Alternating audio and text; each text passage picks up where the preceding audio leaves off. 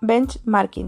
El benchmarking es una técnica empresarial que consiste en utilizar un comparador o benchmark a modo de referencia sobre aquellos productos, servicios o procesos de trabajo, como la mejor práctica en esa área.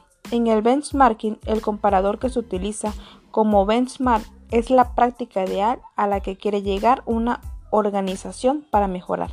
Uno de los objetivos principales del, del benchmarking es encontrar información acerca de los productos, servicios y procesos de la competencia. Después de esto se procede a compararlos con la propia organización, ampliar el conocimiento que tiene la empresa, estudiar e identificar las áreas que se tiene que mejorar, reducir costos y mejorar la comunicación.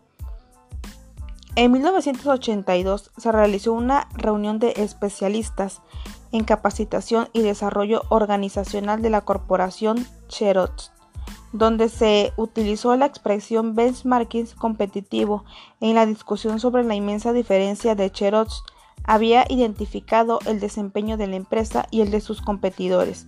Se identificaron estándares específicos de mediciones en áreas tales como los costos de producción, tipos de ciclos, costos de operaciones, precios de venta al por menor y características de los productos.